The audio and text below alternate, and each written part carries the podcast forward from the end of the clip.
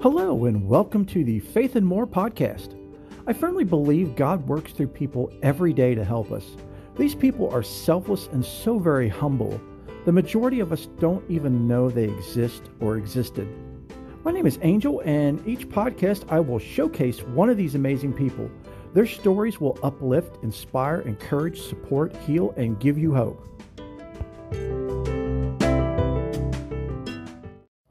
Hello, everyone. How are you all doing? I so hope and pray you all are blessed. Thank you so much for tuning in. If you're new to the show, welcome. And if you're returning, thank you so much for coming back. This week, I'll be sharing with you a little of the life story of Jetsunma Tenzin Palmo.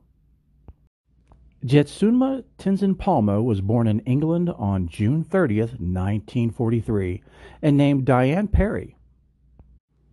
She and her older brother were raised by her mother in Bethnal Green area of London after her father's death when Diane was two years old.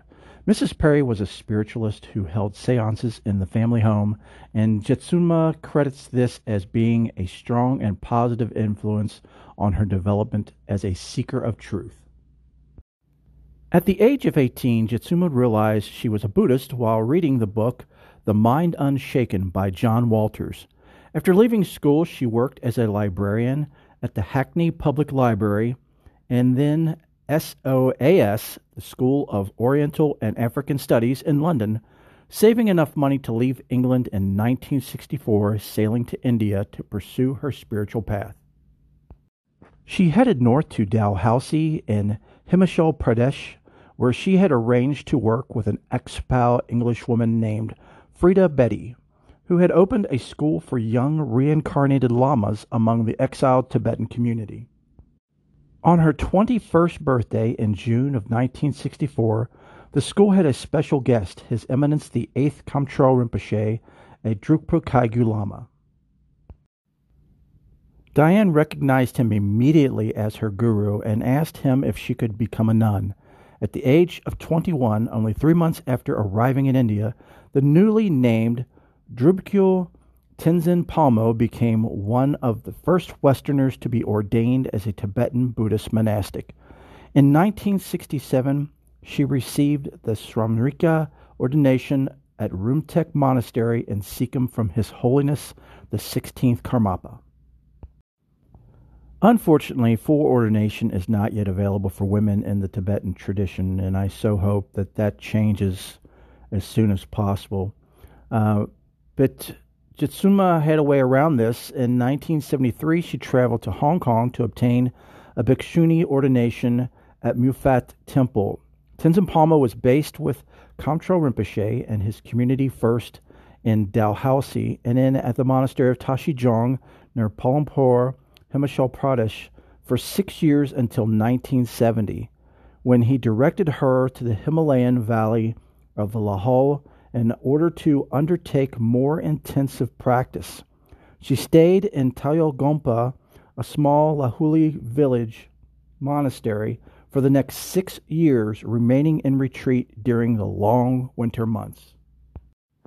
Then, in 1976, seeking more seclusion and better conditions for practice, she found a cave a couple hours' hike from Tayul at an elevation of 13,200 feet.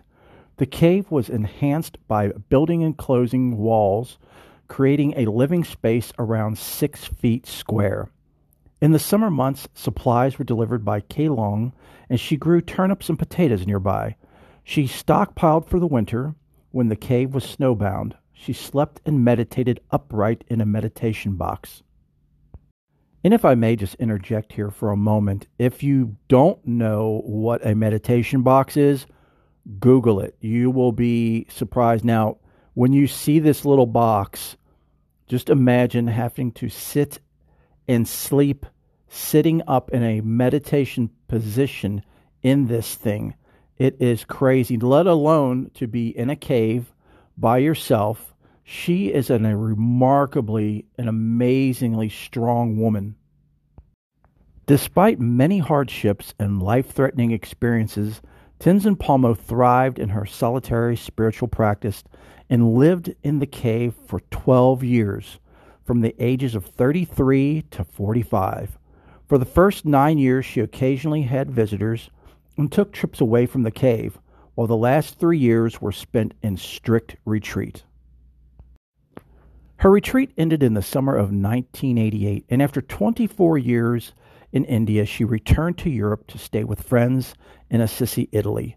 There, she rediscovered her Western roots and started to accept requests to teach. Before His Eminence Kamtrul Rinpoche passed away in 1980, he had on several occasions requested Tenzin Palmo to start a nunnery.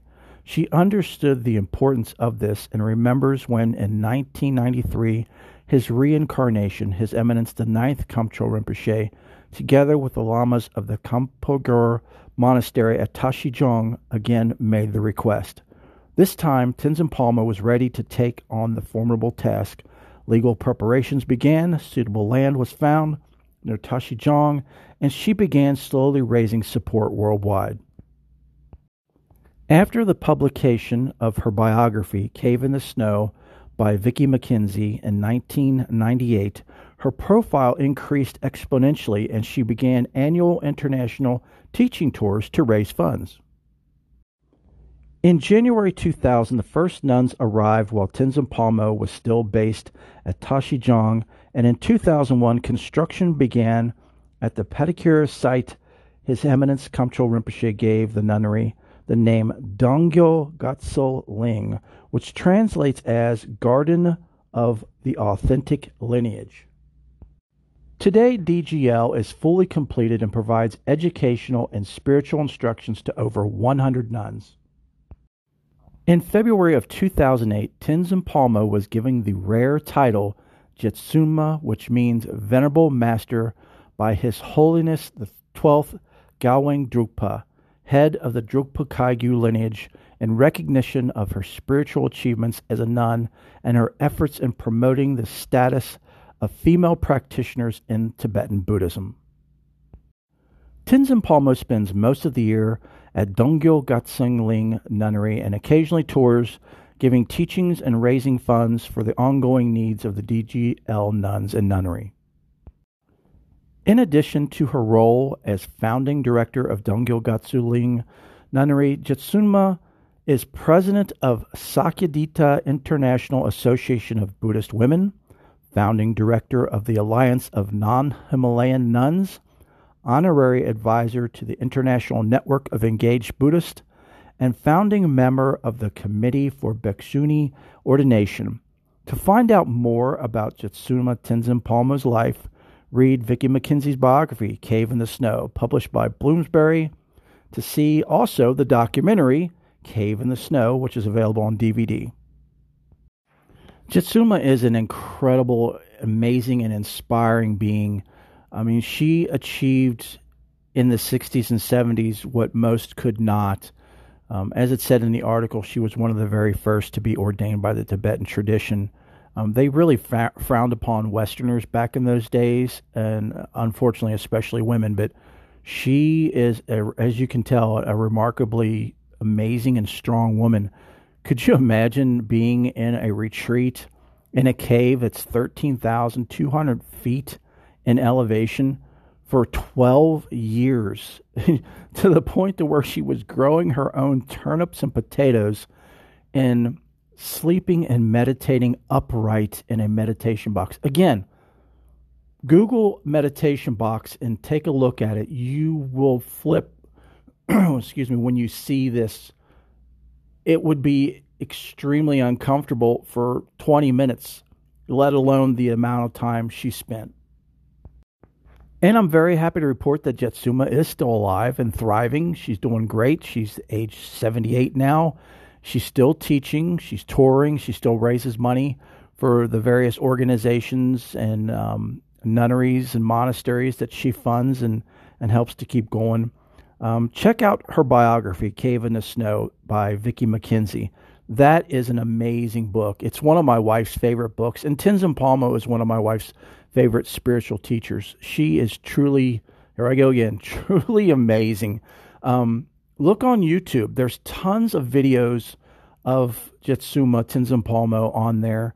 Um, I will put a couple links to some of those in the show notes as a quick quick reference. But please check her out. Read the book. Um, you won't regret it. I mean, just so, so. And again, no matter what your religious beliefs and practices and faith are, she transcends that. It's everything she teaches you. You can put into your spiritual toolbox, and it will help you no matter what your faith is. There is a great article in Lion's Roar uh, that I will have a link to in the show notes. It's from five years ago, but it still has a lot of great information where they actually interviewed uh, Jetsunma and asked her specifically about some of the things that happened to her while she was in the cave retreat. And she said one winter, after seven days of continuous driving blizzards, she discovered that the height of the snow had covered the opening of her cave and that she was imprisoned. At first, she got herself ready to be buried alive, but then she heard an inner voice telling her to dig. She immediately seized her saucepan lids and started digging. After long, terrifying minutes, she finally reached the outside air. However, when she went back into the cave, she realized that the ambient air was not contaminated by fresh air. This was how she discovered that the caves and Snow breathe and that she wasn't going to die. So, this is just one of many harrowing stories of Jetsunma and her life and times while she was in retreat in the cave. But don't just focus on that. Her life is truly amazing from from A to Z. And as I said, she's I'm happy to report she's still alive and thriving today. Check her out. Check her out on YouTube. Check out Cave in the Snow.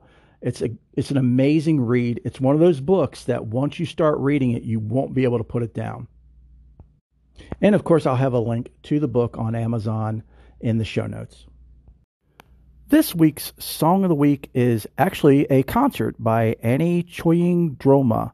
It's called Buddhist Chants and Songs. It's a YouTube concert or a concert that the video has been uploaded to YouTube and I'll have a link to that in the show notes. Check her out.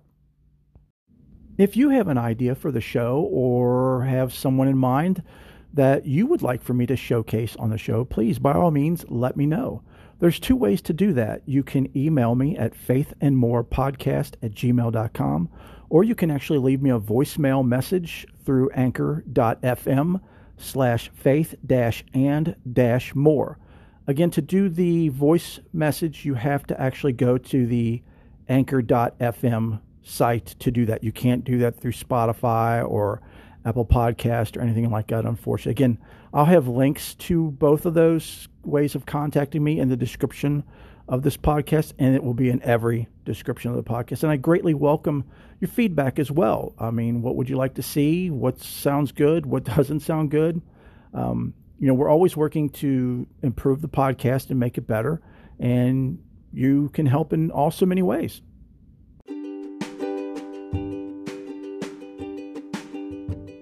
Thank you all so very much for tuning in and listening. I'm so looking forward to seeing you all again.